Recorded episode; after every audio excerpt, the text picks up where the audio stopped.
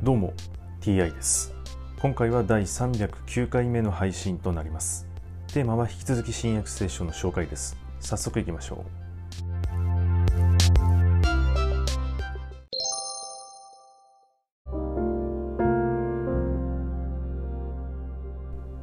新約聖書第308回。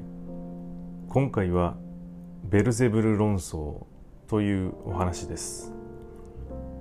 イエスは悪霊を追い出しておられたがそれは口を聞けなくする悪霊であった。悪霊が出ていくと口の聞けない人が物を言い始めたので群衆は驚嘆した。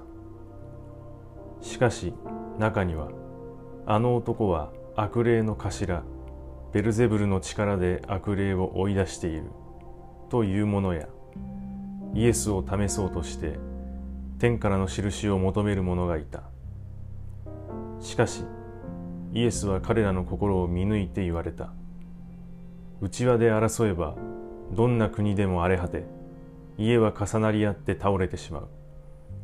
あなたたちは私がベルゼブルの力で悪霊を追い出していると言うけれどもサタンが内輪もめすればどうしてその国は成り立っていくだろうか。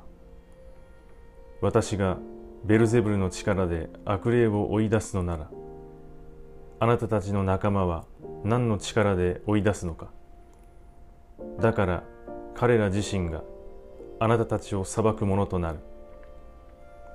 しかし私が神の指で悪霊を追い出しているのであれば神の国はあなたたちのところに来ているのだ。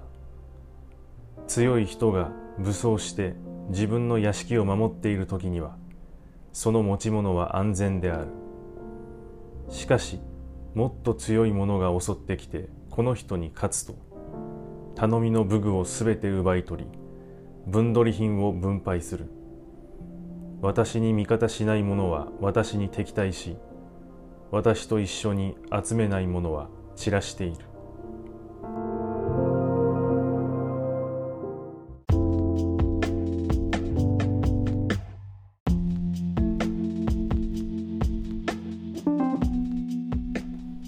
内輪で争えばどんな国でも荒れ果て家は重なり合って倒れてしまうとありますがこれはその通りで大昔から内輪もめによって国が潰れたりしてきたわけです。で今も内輪もめというのが起こっております。これは自然に起きるだけでなく敵国が仕掛けて内輪もめが起こるようにしている。ということもあり得るわけです。はい、今回はこれで以上です。また次回もどうぞよろしくお願いいたします。それでは。